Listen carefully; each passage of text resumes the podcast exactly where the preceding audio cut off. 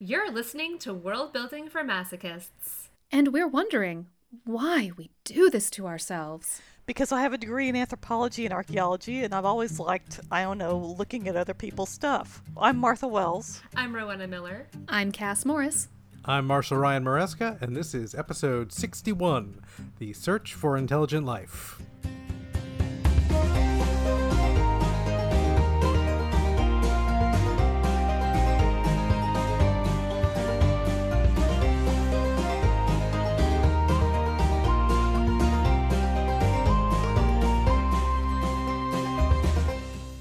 Welcome back, listeners. We are so excited today to be bringing a special guest onto the podcast, Martha Wells. Welcome. Thank you for joining us. Well, thank you for having me. We are so excited to dive in and talk um, world building on a topic that we really haven't gotten to talk about much on this podcast, which is non human but sentient life. Um, so, Martha, would you mind telling us a little bit about yourself and your work and maybe what you love about world building or love to hate about world building? Well, I've been a professional writer since 1993 when my first fantasy novel came out from Tor Books, The Element of Fire. And it was kind of a historical, a lot of my early fantasy was really strictly historical based in the world building. It wasn't set in a real world time period, but it was secondary world, like the Element of Fire and the Ile-Rien books were very heavily based on uh, Europe, France, um, Vienna, uh, those kinds of places, trying with me trying to stick very closely to that that material culture, but with um, uh, magic and my sort of my invented invented world. Later on, I got more further afield in the world building, doing things like City of Bones and uh, the Books of the Raxura, where it's just a completely created world that's not based on any particular time period, and just kind of, especially with the Books of the Raxura, I'm trying to kind of take it as far as I can and just um, up my game on and and push myself and test myself on what I can actually come up with. And then now it's like I've been doing some science fiction with uh, the Murderbot Diaries and going because I've always been a big science fiction fan and reader, so kind of going back to that, you know, that multi-world galaxy feeling that um, I captured me when I first saw Star Wars when I was 13 years old. what was it like um, making the switch from fantasy world building and fantasy writing to sci-fi?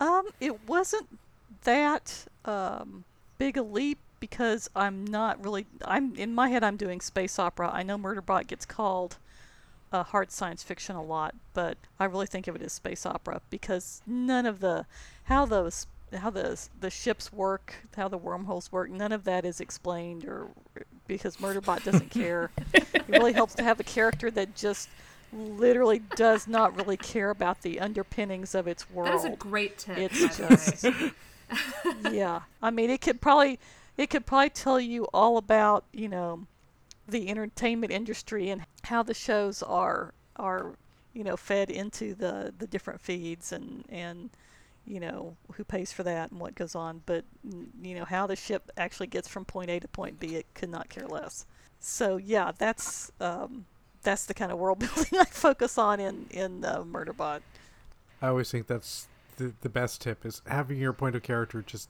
not be interested in, in the details of how things work, Yeah. and therefore you never have to explain them.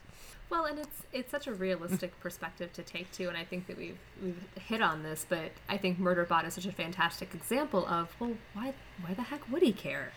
You know, what what, Yeah, what why yeah. would my character care about this? Why why is she explaining this right now? Like, no, this is this is not for my character's benefit or anything having to do with them. Like, I'm just thinking of my audience at this point, and should I? Is that actually a good idea?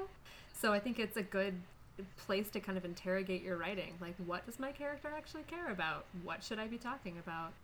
like if you were in a secondary world fantasy right now would you bother explaining how a car worked Not unless I was a mechanic. Probably not. Yeah. I mean, we've all been on planes and we've never sat there going, "Hey, "This is how the jet engine works on the plane." Yeah, yeah. Well, I was honestly once sitting next to my physicist husband who says, "You know, there are parts of this that we don't actually understand." Like as we're It's- taking off. Thank you. It's actually magic. It actually is. It's just That's fantastic. There's- I appreciate hearing that at this moment. was not afraid of flying before, but now it's good. That's why you have to turn off your cell phone because they don't know what will make it not work. Yes. The cell phone might interfere with the magic. That's right. That's a better explanation than they try to give you on the plane. So I know when we when we first talked about having you on Martha, the topic that came to mind was talking about non-human intelligent life because Murderbot is so awesome um, and so well integrated into the world and so well, it's representative of of the world and the differences between what you're reading in those books and, and what we you know experience in our real life. What made you want to write a sentient non-human I've been doing it before in the Books of the Raxura, uh, which was uh, one, two, three, four, five novels and two collections of two novella collections. And uh, none of the characters in that are human. But it's a fantasy, it's, you know, particularly a fantasy world. With Murderbot, when I came up with the idea for All Systems Red, it was so obviously a science fiction uh, idea about um, a person that was part uh, an part an artificial intelligence. So it just I mean I guess I could have made it work in fantasy, but it would have been really I know it would have probably been very hand wavy. It just would not have worked out nearly as well. And also I wanted it I wanted it to be a novella, so I didn't want to spend a ton of time on the world building. I kind of wanted it to the reader to pick it up as you know for Murderbot to be that kind of narrator that just kind of starts in the middle and tells you what you know what you need to know for the story to progress, but nothing else. And everything kind of went on from there. It's funny, we talk sometimes about the fish out of water protagonist and how that can be a way to introduce world building and to explain things. But the reverse of that is obviously the fish in water that's just swimming through it and doesn't need to comment on the water because that's just its whole world, the fish in water. And I actually love the the fish out of water protagonist because that does um, that does give you so many options for you know starting to to let the reader see the world. Also, when uh, one of my favorites is a protagonist who is when it starts is traveling from one place to another into some new place, which gives them all the reasons to describe things and talk about what's going on as opposed to you know something they've done every day. So one thing I was thinking of was obviously, um, Martha, you've written some fantastic examples of the intelligent non-human as as character. Are there any others that you guys think of as just like fantastic examples, or or perhaps some not so fantastic examples because it's a tricky subject to write? I mean, I feel like there's kind of a a long history of writing non-human characters, kind of writing you know different fantasy races and things like that, and sometimes it hits an uncomfortable territory. the history of science fiction is just rife with that. Um, I can't think of any specific examples, but just remembering the the kind of more pulpy books I read, you know, when I was growing up in the '70s, and you know the the pulp paperbacks, and just you know the evil the evil race that was just when th- the thinly disguised um, yellow peril kind of stuff. You had the actual yellow peril stuff in in the uh, pulp adventure, and then you had the thinly disguised versions in science fiction. You know, they were all afraid the communists were gonna come and do whatever, and and there's all these you know like thinly disguised alien races that are that are obviously uh, like real world analogs to whatever the writer was most racist about at that particular moment. Yep. Um, so yeah, there's just so many bad examples. I really think it's. I was trying to remember good examples, and actually, the first ones I remember really clearly are probably um, Phyllis Gottlieb's books. Um, uh, my favorite was A Judgment of Dragons, but in her books there was galactic, you know, galactic spanning civilizations, and with tons of different alien uh, races that were you know coming together and working together and and she was really good at that and that's that's probably one of the first ones that I really remember so clearly. I'm sure I know it was done before, but I think the way she did it was with a lot more uh, thoughtfulness and showing being respectful to the different races and not doing like cartoonish kind of aliens, but actually really thinking about how these people would live um, in their environment and how they would interact with humans and what that would mean. And she also had a, an alien race that are kind of uh, large telepathic cats. So, I mean, that was the best book. That was that was per, uh, totally awesome. And also, um, speaking of you know, like cats, uh, the Pride of Chanur books by C.J. Cherryh. That was another big one.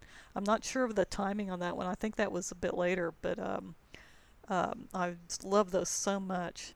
Oh, I had another one, and now I've forgotten what it is. Oh, um, Leviathan's Deep by Jayge Carr which I'm not sure a lot of people remember, but um, that's a really good example of a story where the it's from an alien perspective. The the character, the perspective of an alien character, like the Pride of Chanur books is, and it's about that character and her people interacting with humans, and it's about the humans basically trying to see the aliens in their own image and not understanding that the behaviors they were seeing, what those behaviors really meant. And it ends up with the humans getting into a lot of trouble. And it's not it's not a happy book. It's a really depressing book in the end. The world build, building is just incredible and beautiful, and it's I, I think it's fairly different at the time to show at the time it was written to show humans kind of blundering in and not understanding what they were encountering and how badly that turned out for everybody. But um, it's just really great, and I'm uh, I'm and I don't ever hear anybody talk about it. I don't see it mentioned in a lot of places, so I'm not sure. Um, I don't think it was that popular at the time. But it is such a downer ending, so I can kind of see I can see why it might not have. The People would have been like, "Oh, I don't want to read that again." Though that that does bring to mind how often in fantasy and science fiction, while we have you know either aliens or fantasy races, humans are always presented as these like vast multicultural like humans do all the sorts of things and have all these different things. And each of the fantasy races or aliens basically they have their one thing. They've got they've got their hat and that's what they, they do. and there is no cultural variation. There's no there's nobody who's just like, but I just wanted to sing. like, no, yeah. you're a dwarf. You'll mine. That's what you do. what you do. Yeah, yeah. You're not starting so, dwarf opera. Get back into so, it, get back underground. It is yeah. right. It's you know it it makes it very easy to shorthand when you're doing non-human races, and I think that that's a trap that's really easy to fall into you know, not not that we don't love our dwarves and elves, but you know it it makes it very easy to create basically create stereotypes and roll with that. And i think i popped in our um, kind of the, the chat we had before this. One of the articles i love about this is nk Jemisin's um, essay that she wrote a while ago on orcs. It's on her blog but the um, the unbearable baggage of of orcing that basically if you're going to create a race just to be the bad guys like isn't there something inherently ick about that. Um, even even if it's not an analog to any particular real world culture which you have a hard time i think arguing that there's not something analog about orcs. But um, even if there's not isn't there something kind of kind of ick about creating a race just to be the bad guys and having this assumption that you can have a monolithic you know, badness about a race or a species or whatever, um, that that kind of belies some problematic thinking. Well, and tied to that is this weird idea we've somehow gotten in fantasy of, you know, you said we love our elves and dwarves, but why do we love our, like, why are elves and dwarves and orcs so ubiquitous in fantasy when like so much of it is just a copy and paste off of the version of those that Tolkien did, and then Dungeons and Dragons copied and pasted from from the Tolkien, and then everybody else kind of copied and pasted from Dungeons and Dragons, and that's sort of been this accepted thing. When like that's probably the biggest like fantasy world building presumption, if we're gonna dig into choose versus presume, that goes unexamined and I think a lot of people just do that because they think that's what fantasy's supposed to be, rather than necessarily because they are thinking about what that really is going to mean in their worlds. Yeah, and there's an assumption that yeah, that assumption that all fantasy it's it's elves and dwarves and unicorns and and it's and it really is just from my own reading, it's such a small percentage of fantasy. It's just but it's such a popular idea it, like takes over. It's like I can't remember the last time I read a fantasy novel that had that used like elves and dwarves, you know, that wasn't actually Lord of the Rings, you know. so it's like the there's there's an idea with science fiction that everything in science fiction is about flying saucers and flying saucers coming to Earth too. And I guess they're just older ideas that that um, are there are stereotypes of science fiction and fantasy. But I mean, there are there are you know books with elves and dwarves. I'm thinking you know Terry Brooks and. Does the Wheel of Time have elves and dwarves? I I I've. I and don't The remember. Witcher does. The Witcher books do. Yes, The Witcher. The Witcher does. does, but in a really kind of different. It, it's got a different feel to it. At least the at least the the bits I've seen. And there's also the idea that of one that's one very Western, particularly uh, United States sort of pop culture version of elves and dwarves.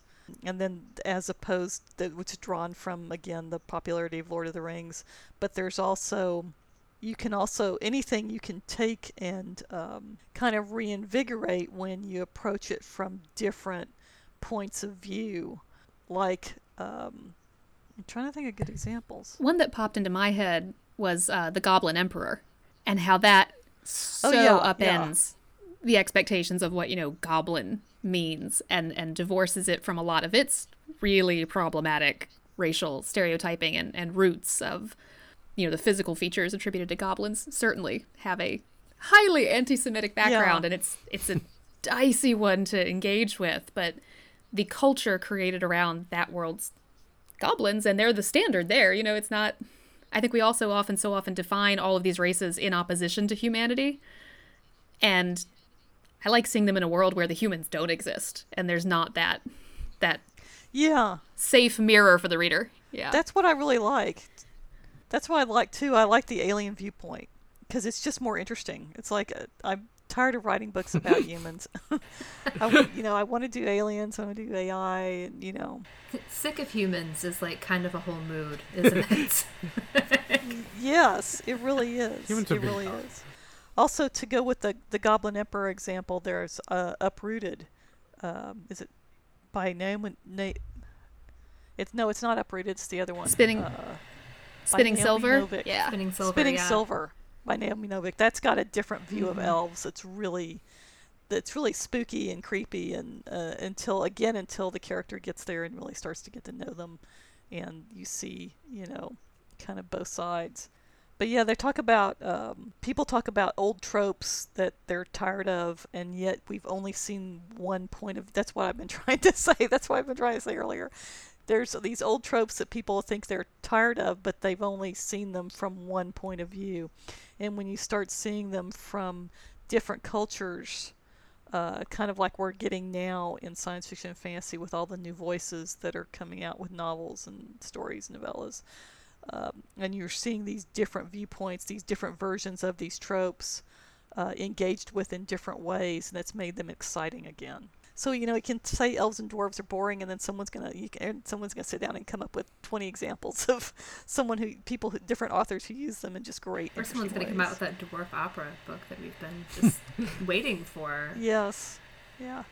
So here's a question that I don't expect us to answer with any kind of finality. But if we're talking about sentient, intelligent, non human life, how do we define sentient and intelligent in that context.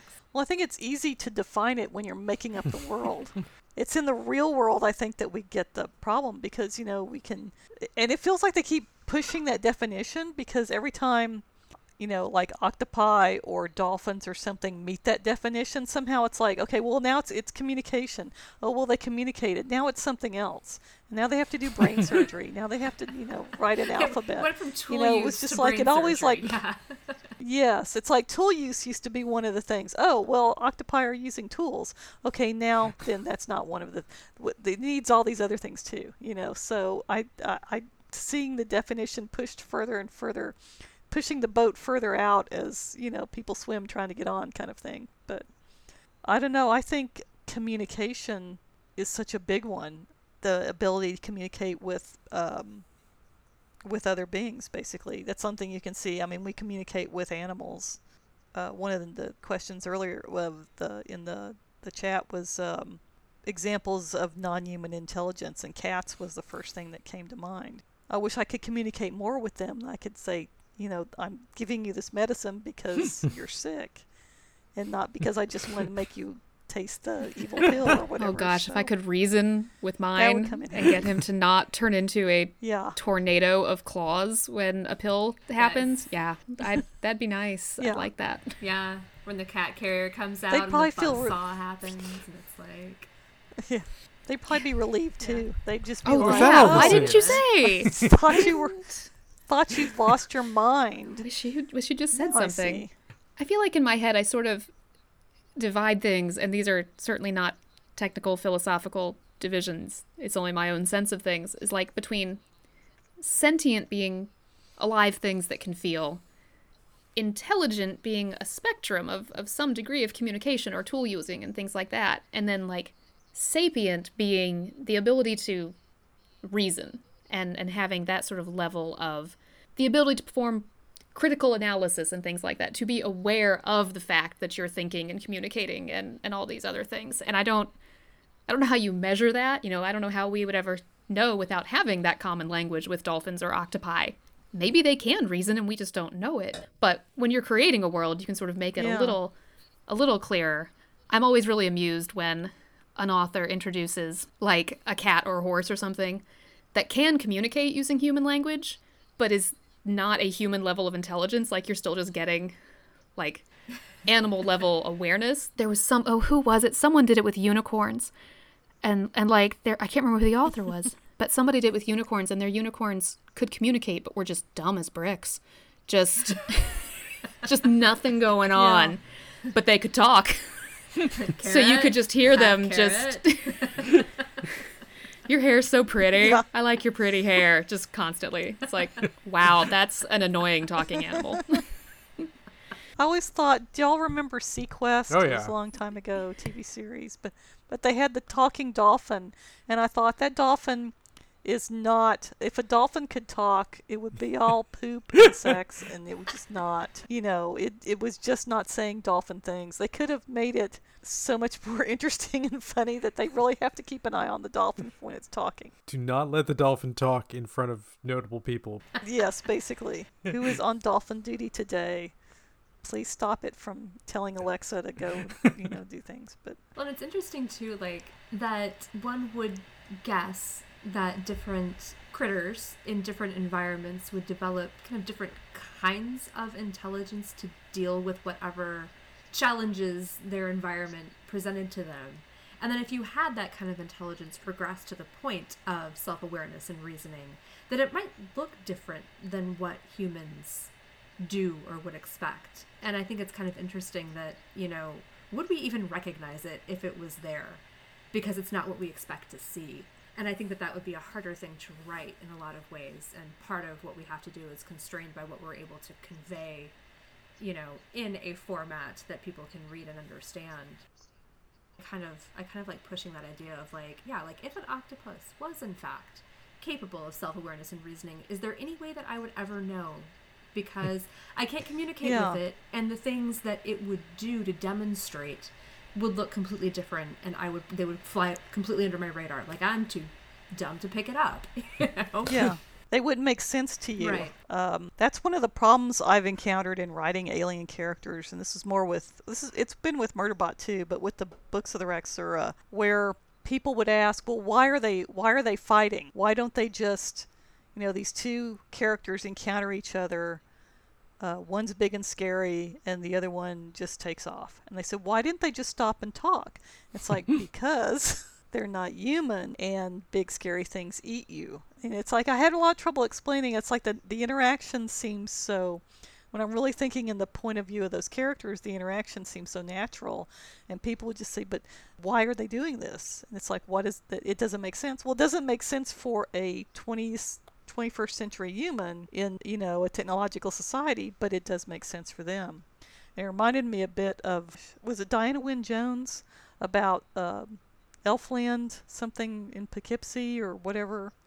She was pulling she she was pulling a scene from another writer's book, and the two characters talking, and she said you could make these two characters, you know, accountants coming out of the courthouse. You know, there's nothing to suggest they're actually fantasy character, which I don't think is a terribly bad thing, but I feel like that's sometimes readers don't want to make that mental shift. I had someone ask me one time how how someone who wasn't how I could have a character that wasn't human, the perspective how I could write from the perspective of something that wasn't human. And I and I that took me a minute and I said you can be a person without being a human. And they went, "Oh, okay." it was like, was it that simple? So yeah, some readers are not willing to come along on that journey with you. And I had oh, the other thing with the the books of the Raxura, there's a character that basically is alone and isolated from others of, of his species. He's never seen them before. When he does encounter them, he finds out he's basically important to the society in a way he hadn't had any clue about. And one of the things he would have to do is basically would basically be the equivalent of an arranged marriage to someone he's just met. And um, someone was said that he didn't understand why the character was unhappy, you know, and why that wasn't the solution to everything. Well, everything's fine now. You're not alone anymore. It's like, yeah, just have this marriage to this strange person. You know, you've just encountered of these people that, that to you are, are pretty much a complete alien race, even though you're one of them because you've never you know, lived with any of them before, you've never met any of them, you have no idea what this culture is like and what your place in it is. Yeah, everything's fine. and just yeah, that that that those are also the kind of people who say I I feel like one of the big points of the character was basically this response to long-term trauma and having anxiety and depression and those kind of um, reactions. Well, it upset me a little bit because it really did feel like the kind of people where when they find out you have depression, they say, "Well, just get over it." It's like, "Oh yeah, why didn't have I you tried think of that?" being happier? have you tried being happy? Have you tried just not being anxious about things? Wait, you can do it's that? Like, you know, Yeah. No, I should have flipped that switch Yeah. a while ago. It's like what was just- I well- thinking? I should have thought of that. What an amazing revelation you've had. And it always makes you want to say, "Well, have you tried being punched in the face?" Well, then. so yeah, it's just it's just been, and it's like I was always somebody who really liked. I liked reading books. You know, when I was growing up, and there was I feels like a far more limited diversity of voices. You know, like terribly limited diversity of voices as opposed to what we have now, which we still don't have enough for anything like equality, but we have, you know, we're getting more and more. But I always like seeing people who were really different, whose cultures were really different, and how they navigated that. And not from the point of view of an outsider, but from the point of view of an insider. And those were, you know, the, the, the fantasies I liked reading the best. So it just kind of like, I, it feels really strange to me. And I always liked, you know, I, you know, that when I was started to find the books with, you know, with the actual the alien character is the main character and is your viewpoint character and just kind of like being immersed in that different worldview it always just seems really weird to me that people there are people who just don't accept that and you call yourself a science fiction and fantasy fan and you can't deal with a non-human main character it's like what the hell What I think is fun about sort of getting into that perspective goes back to a lot of our other world building topics. And you think about, okay, if I'm going to craft a non human intelligence and write from that perspective, I need to know what shaped that perspective and where is it different from humans. You know, if it's a species that is a collective hive mind? Does the individual body mean anything to them? Or is it transferable and it doesn't matter if one dies and then maybe they meet humans and it's like, oh, we didn't realize you get so upset when when one of you died. That's that's weird. Or like Oh, or like the wormhole aliens in Deep Space Nine that have no sense of past and present and future. They have no sense of time, and so how they perceive the universe is just such on a different level. But it it taps into all of these other things we think about with world building. What shapes their experience? What shapes their perspective? And then how do you fit yourself and thus the reader inside of that? I mean, even like really seemingly trivial things. Like I was, this is a dumb example, and I'm a dork. I was thinking about um, Apuleius as the golden ass, and how it actually spends some time after the main character is turned into a donkey that he's like learning to live life as a donkey. And like you know, if you were writing an intelligent donkey who had just lived life his whole life as a donkey, you wouldn't have that adjustment period. But there would still be things that would be different living life with hooves or eating hay or like if you were a ruminant like your your whole concept of meals and food and how you like eat would be completely different than ours. And just like it's it's kind of silly stuff but just basic physical differences can create some pretty interesting fodder for like yes we don't eat meals together but we all gather and chew our cud at the same time and that is our social time of the day and when we discuss important topics is is ruminating time Well, that does make a lot of sense, though. And that's one of the things Watership Down does so very well in in in Oh, making yeah. that rabbity life be normalized but radically different from what human life would be and giving it that perspective throughout the whole book. Yeah, that's another probably that was an influence on me is Watership Down, as I read that pretty early too. I'm glad I didn't read his other books. They're all just so horribly depressing. Watership Down was the cheery, happy one uh, compared to the others. The other one's Um, dark. yes, the very dark. One star, do not recommend.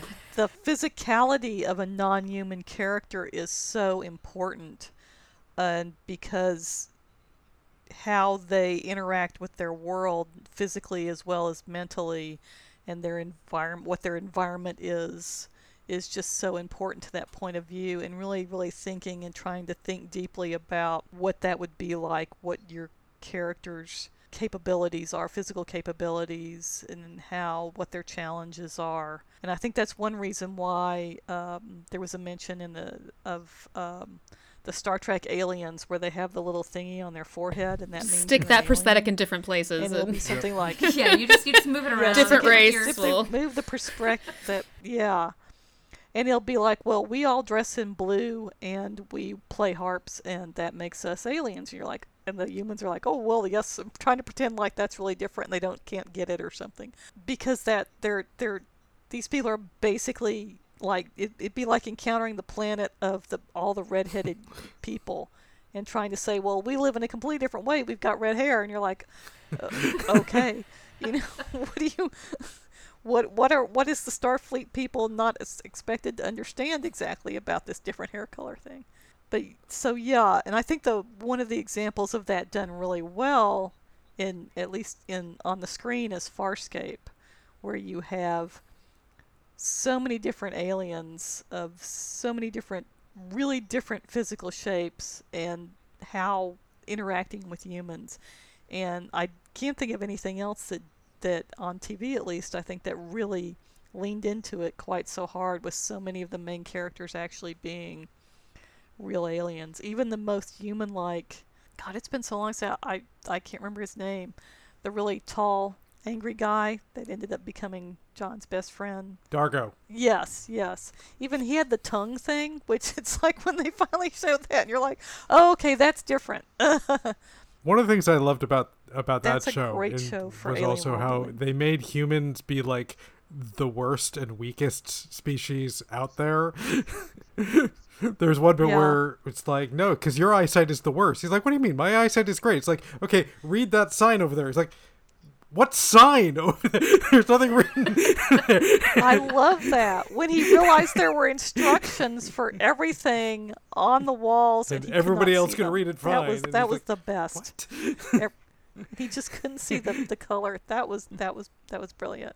I feel like Star Wars does a good job of the we didn't just stick a prosthetic on at aliens in the background. Like cantina scenes, stuff like that, you start to get the odder shapes and, and the, the more interesting takes on physiology.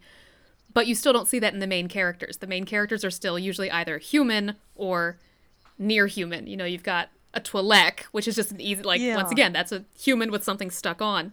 Um, and there's practicality elements to that, I'm sure, at least in the live action stuff. But I'd like to see the, you know, the animated series. Like, they can look like whatever. You don't have to worry about that costume or makeup or anything. Like, go nuts. Yeah. Give us a gaseous cloud form character. interesting That like our, I mean, obviously in in written work we did have we haven't had the issue of film doesn't do that, but we're getting to a point that film can do almost anything at this point, and Yeah. we, we still tend to tend to stick with the humanoid as our base for fantasy creatures and alien creatures, and it. I, I will look forward to seeing what um, enterprising screenwriters get away with in the coming years now that we can do you know more interesting and varied things with the technology that we have Well, that was the cool thing about Farscape is there was no CGI. It was all the Henson Company. There's a story when they did the film the first episode, they made an alien that was so big it couldn't get into the studio to film, and so they like had to just cut a hole in the wall and make it like a, a, a storefront and have the alien's face in there to get that puppet in. And it's like that's just it's it's just so wild. It's so I love them. that. You know, it's who else? Oh, we're gonna build a big alien. Oh, shoot, Yeah. we can't get it in the Did studio. they Ye- measure the door darn it You want weird non-humans? You go to the Jim Henson Company. yes. You get the Yes. Skeksis. You go to the you Jim get the Henson things in Labyrinth that can take their heads off. Like that's where you get weird. yes Love it. Yeah, and uh, Fraggle Rock, the level of ecosystems all like intertwined in Fraggle Rock is really interesting. i need to rewatch that Me too. Like the little The dozers. yeah, the little people that yeah, are just the dozers. Dozers. the dozers that just like they're creating those uh, those elaborate trains and, and all that kind of stuff that all their little tunnels and everything and just ignoring the crap out of everybody else that's wandering through there it's like that's a really uh, i'm uh, that's kind of what i was trying to go for in the books of the Raxura when they have the levels of the different ecosystems they're all kind of dependent on each other and all sort of like interacting there's a few places where i use that um, but i got it from fraggle rock basically. love it I always remember with that because I watched that a lot as a kid. Was there was one episode where the I guess it was the trash heap was the wise creature that the who realized that everything in this underground world was reliant on radishes. Like like everything boiled down to that. It's like I'm just gonna hide all the radishes and then everybody else will have to come together in unity and joy because because this is so dependent on the ecosystem and then that'll be great but it worked the exact opposite way that everything fell into complete chaos that that's the one that is stuck in my brain for 35 years or so imposing an artificial scarcity in order to bring everybody together. Yeah, that doesn't that doesn't that's not what happens. Well, I think it is interesting too that we kind of expect conflict in a lot of ways out of multi-species systems that we build. That you know, you you would expect that the the different critters in your different levels of ecosystem would have some animosity or something, and it's kind of interesting because why? Why why do we expect conflict? Yeah. And like, it just seems like that's that's usually admittedly part of it is again the conceit of you're writing a story so there needs to be a story so someone's got to not get along with somebody somewhere maybe.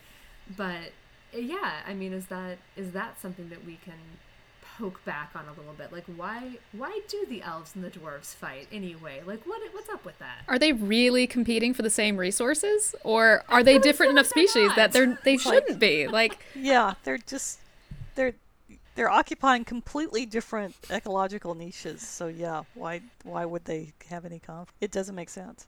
That's one thing I've been doing in the books of the Raxura and the fantasy novel I just finished is dealing with looking at trying to look at cultures that do not have war as a big part of their culture. That it's in the books of the Raxura they never uh, there's cult there's basically species that predate on each other, but the concept in the the current cultures they're occupying this world is is there's you don't really see any warfare at all.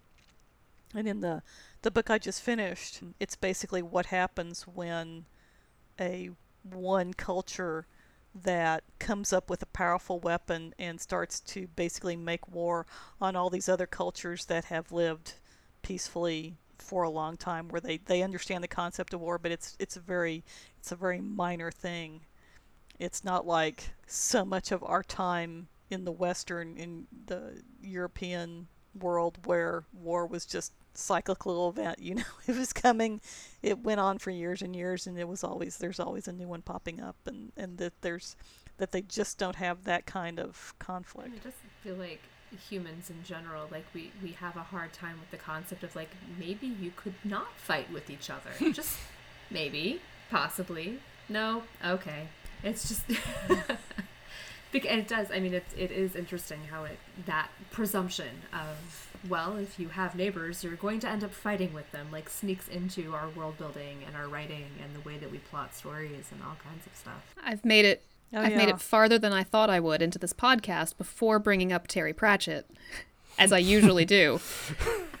but this is a thing he pokes at. Like he starts off the Discworld series with a lot of those really standard fantasy tropes about the different fantasy races, and then over the course of all of the novels, they all sort of end up integrating because they realize, oh wait, the trolls aren't going to eat us. They can't digest digest um, carbon-based life forms.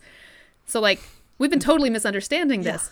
and they eventually bring in the goblins and they even by the end of the Tiffany Aching series start making peace with the elves and it's like he is un- unwinding that. He pokes back at that idea that the fantasy races have to be in conflict with each other and instead is like they all do, like you said, occupy different ecological niches.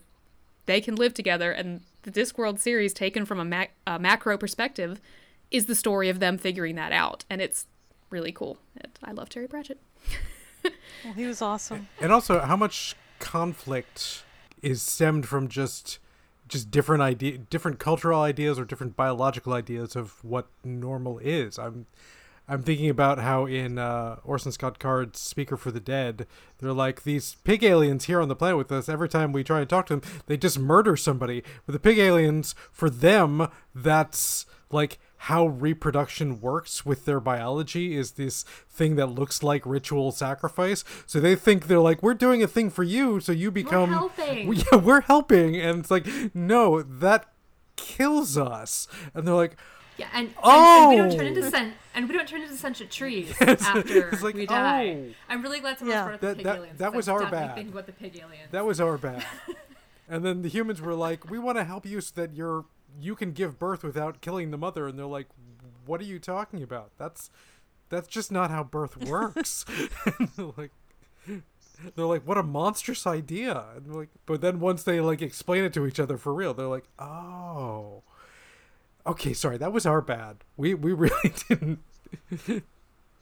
we didn't know that that's not how you work. Misinterpreted what was happening there. And one of my favorite short stories out there is uh, Kij Johnson's Spar, which is, is all about like an alien that you just can't communicate with and are not even sure if you can communicate with. So it's this human woman who's in a trapped in an escape pod with an alien creature that's just this pseudopod thing and they're just constantly having sex out of a lack of anything else to do. In, but also she's not even sure she un, like is this a smart alien creature? Am i in this escape pod with the alien equivalent of a dog? Does it know what it's doing to me is sex? Is what i'm doing to it sex I don't know because there's no other communication other than these physical acts that we're doing to each other. It's it's a fascinating little short story, but it is just totally about this. I don't really know what's happening here in this, but we're communicating somehow on the most basic physical level, sort of, but maybe not, and maybe that's just what I'm importing onto my experience here because that's all I know how to do. I've I've forgotten the title. It's a Janet Kagan book. Tell something. It's the one where the person is uh, the main character is pretending to be. She's pretending to be like an interplanetary judge, and she goes to this planet where it's a scientific expedition made up of these different. They're all humans, but they come from these really all these really very different cultures, and they're trying to evaluate this alien species on the planet to see whether it's intelligent or if it's just a, an animal species that happens to sort of look and act sometimes like an intelligent species. And they can't figure out and if they if they aren't able to establish this a corporation is going to come and basically de- basically just destroy the planet. And so as they do i mean why does everybody come up with that? Oh because it's incredibly likely and so it's just a really fascinating book because it's like they're trying to communicate with this alien species that will just basically they're sort of bird-like and they'll just stand and you can't they can't even get past this basic you know the the you know waving at each other kind of communication. And but yet there's other indications that these are an intelligent species. It's just that their method of communication is so different that humans can't you know they're trying to say is it visual? Is it vocal? Is it you know, like telepathic? You know and they can't they've gone through all the stuff trying to figure it out. And in the meantime the the different human cultures are all so very different in their communications. It's having um, the main character is coming in trying to facilitate this. And it's just a really great book. I don't have my google open so i can't look it up real quick we will promise for our listeners to follow up on the what book is this question so you can add it to your TBRs ASAP. It's like Janet Kagan only wrote a few books, but they were all absolutely fabulous. Hellspark. I wasn't completely wrong. Yeah, it was Hellspark. The other one, the other one I really love is Mirabile, uh, which is about a generation ship, uh, or the the aftermath of a generation ship that comes and is um, trying to settle on a new planet and their database of all their genetic samples has been scrambled and so they have all these animal species and plant species and insect species and stuff.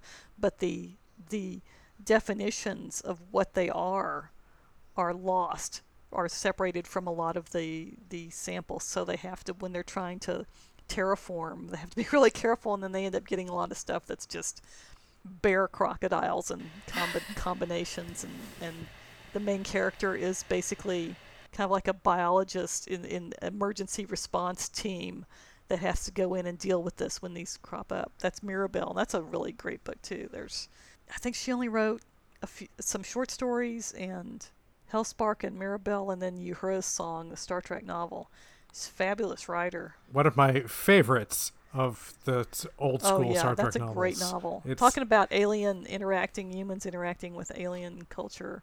That's a great one. because there the whole thing is they find this other alien you know civilization and just want some basic information about from them and then they're the aliens just like no we're, we're, we're not going to tell you that and then they finally suss out it's because as far as these aliens are concerned they're all children so they need to do the adulthood right thing to get respect and like then we'll treat you like adults and tell you this thing and it's so then they're like oh okay we we have to do the adulthood right and it's it's a fun novel I love that. That's like such a great book, and the the aliens that they're trying to help, that are members of the Federation, don't have any of this stuff anymore because they split off from this other group so long ago. So they're like, we don't know what's going on. what are they talking about? But yeah, that's uh, just yeah. I loved all her stuff. I have this thing in my eternally unfinished space opera setting where one of the alien cultures has worked out a whole system of like is this other alien species is it an intelligent species or is it just like a you know a clever animal or something like that? It's like we we've come up with like 35 different benchmarks and we consider a species intelligent if like if you have at least 12 then that's you know but then it's like but then there was this one species where they only had eight but one of the eight was build spaceships. So we're kind of confused. If we should count that one or not. And so we're we're leaning on the side of we're going to count it because who knows? But but yeah the the what you what counts as intelligent or not and how that interaction even works within the context of your story and who can understand who is is a really fun thing to play with. Yeah.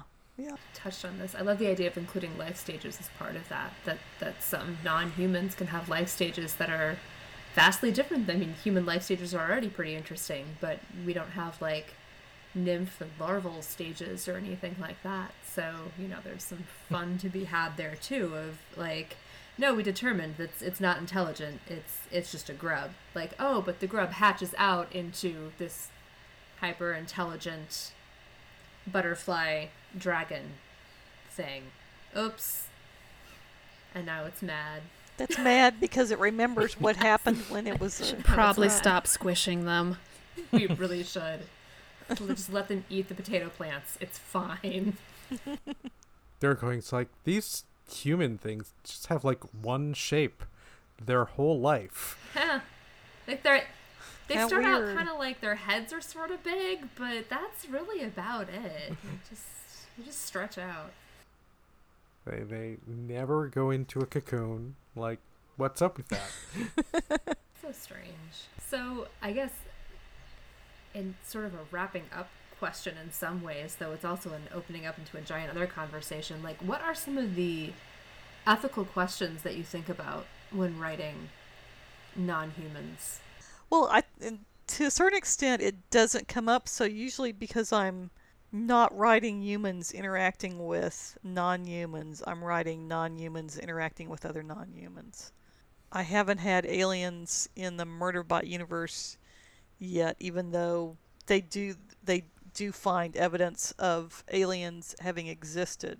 But as the reader, you don't know yet whether those aliens still exist and whether they're um, still out there somewhere. You're just seeing these basically the equivalent of the humans moving through their ruins and encountering basically toxic waste dumps that of uh, what were alien, you know, power generating stuff. It's not like the aliens are evil and are leaving traps. It's just that it's like a um, a non-human coming to Earth and walking into, you know, or accidentally opening a nuclear waste container or something.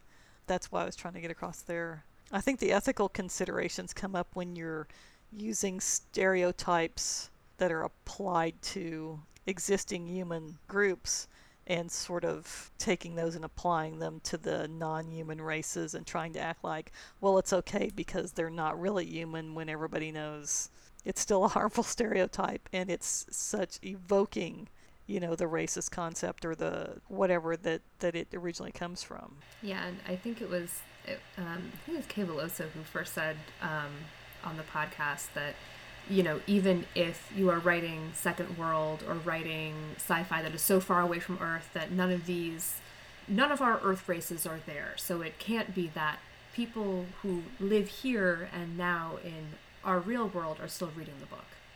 So Yeah, it's like there's not a non-human Right. audience that's going to be able to take this at, you know, it's somehow objectively. It's like it's not objective because it was written by a human who lives in 21st century Earth and, you know, w- with all that baggage. No non human audience that we know of. that we know of, No non- that we know that we of. know of. Yet. That's something for the bucket list. Be read by Yeah. non human intelligence. Yes. Someday. What's Slightly more likely than the HBO deal. Yeah. One of the things I love too that you kind of poke at in Murderbot Martha is the what responsibility do we have to the things that we create like as humans and i think that it's really deftly done that it's you're not like bonking us over the head with that as readers but i think that it's there is a question of like when we are you know have characters in books who are creating non-human life or are the inheritors of non-human life? Like what what responsibility do we have? And kind of then like what does that reflect about the responsibility that we feel toward other things in the real world toward other people future generations whatever you want to dive into there? But i think that that's a really interesting place that you poked at. Oh, well, good. Uh, one of the, the actually one of the stories I think really hits that square on the head is by Vina Jie-Min Prasad, and it's I can't remember the name because I can't remember titles or names or everything. Uh, it's the one where the first sentient robot ends up in a museum in Japan somewhere, and it literally gets comes out like for 20 minutes to talk to the the you know and the do the little museum presentation to the audience and then that's it and then it's just sitting around the rest of the time and it's an, it's not a sad story because it actually it, it ends up getting on the internet and get basically finding a, a TV show that's about a, a, a young guy with a, a sentient robot that's they're off on adventures and gets into the fandom for that show and ends up making friends and everything and um, all online. But just the the idea of that, yeah, that the its creator it came from this background where the, the it was created by this guy, and then it's like, oh, okay, on to the next thing, and it's like, what, what about me? now it's you know it's outmotive, and what about me? And it's like, well, just go sit over there. But yeah, that's a that's a I think that I'm not. It was up for uh, Hugo. I think uh, Hugo and a Nebula. I can't remember. But anyway, it's a fantastic story that really kind of hits the nail on the head. That reminds me of the the one Black Mirror episode with Miley Cyrus where like her she plays a pop star and like her handlers create this little like little AI doll thing of her and rather than to like sell to all her fans and it's you know supposed to be this simplistic AI that just like answers silly questions but rather than actually design a simple AI thing to be for the doll they just literally copy her brain and then block all of the parts that they don't want to be part of the doll. So then when the main characters are like fiddling with it and then unblock it, then it's like actually her in a doll being like, what the hell is going on? Why am I stuck in this little doll? But it's just like, it, That's horrifying. it, it is this- like all Black Mirror episodes. like all Black it's Mirror horrifying. episodes. It's horrifying, but it's but it is It's horrifying, in the sort of like surely there was an easier way to do it than this massive ethical violation, but they just decided no, this is this is the easier way to go. We just you know we'll just copy a whole human's brain and then hide the parts we don't like.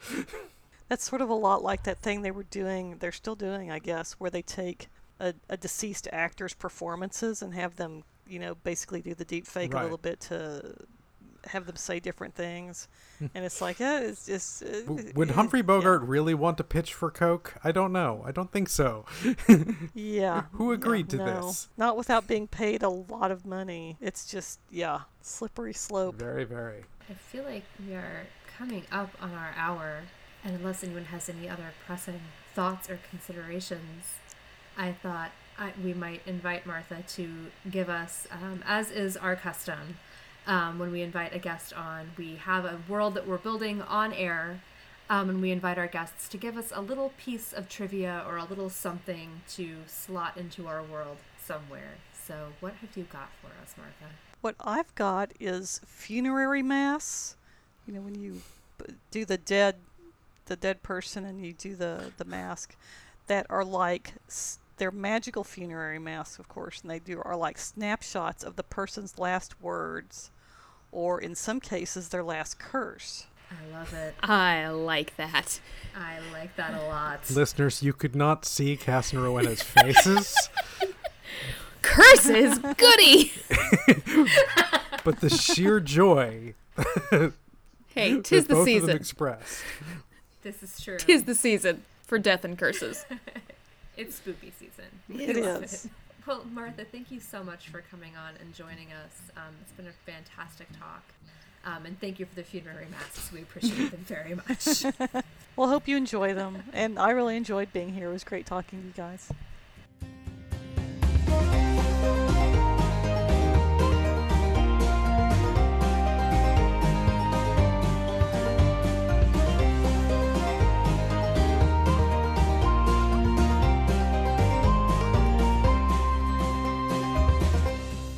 Hi, you. Thanks for listening to this episode of World Building for Masochists and letting us help you overcomplicate your writing life. Our next episode will go up on October 27th, where we'll be joined by Seanan McGuire to talk about multiverses and the borders between the many worlds you might build. I'd also like to remind you that we are a finalist for the Hugo Award for Best Fan Cast. If you are eligible to vote for the Hugos, we would love your consideration. And if you want to learn how you can be eligible, visit discon3.org.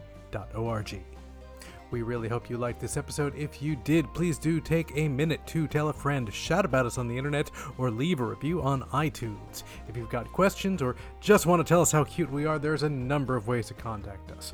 We're on Twitter as at WorldBuildCast, and our email is worldbuildcast at gmail.com. We also have a Discord chat room linked in the About the Show page of our website if you want to come and chat with us and other fans of the podcast.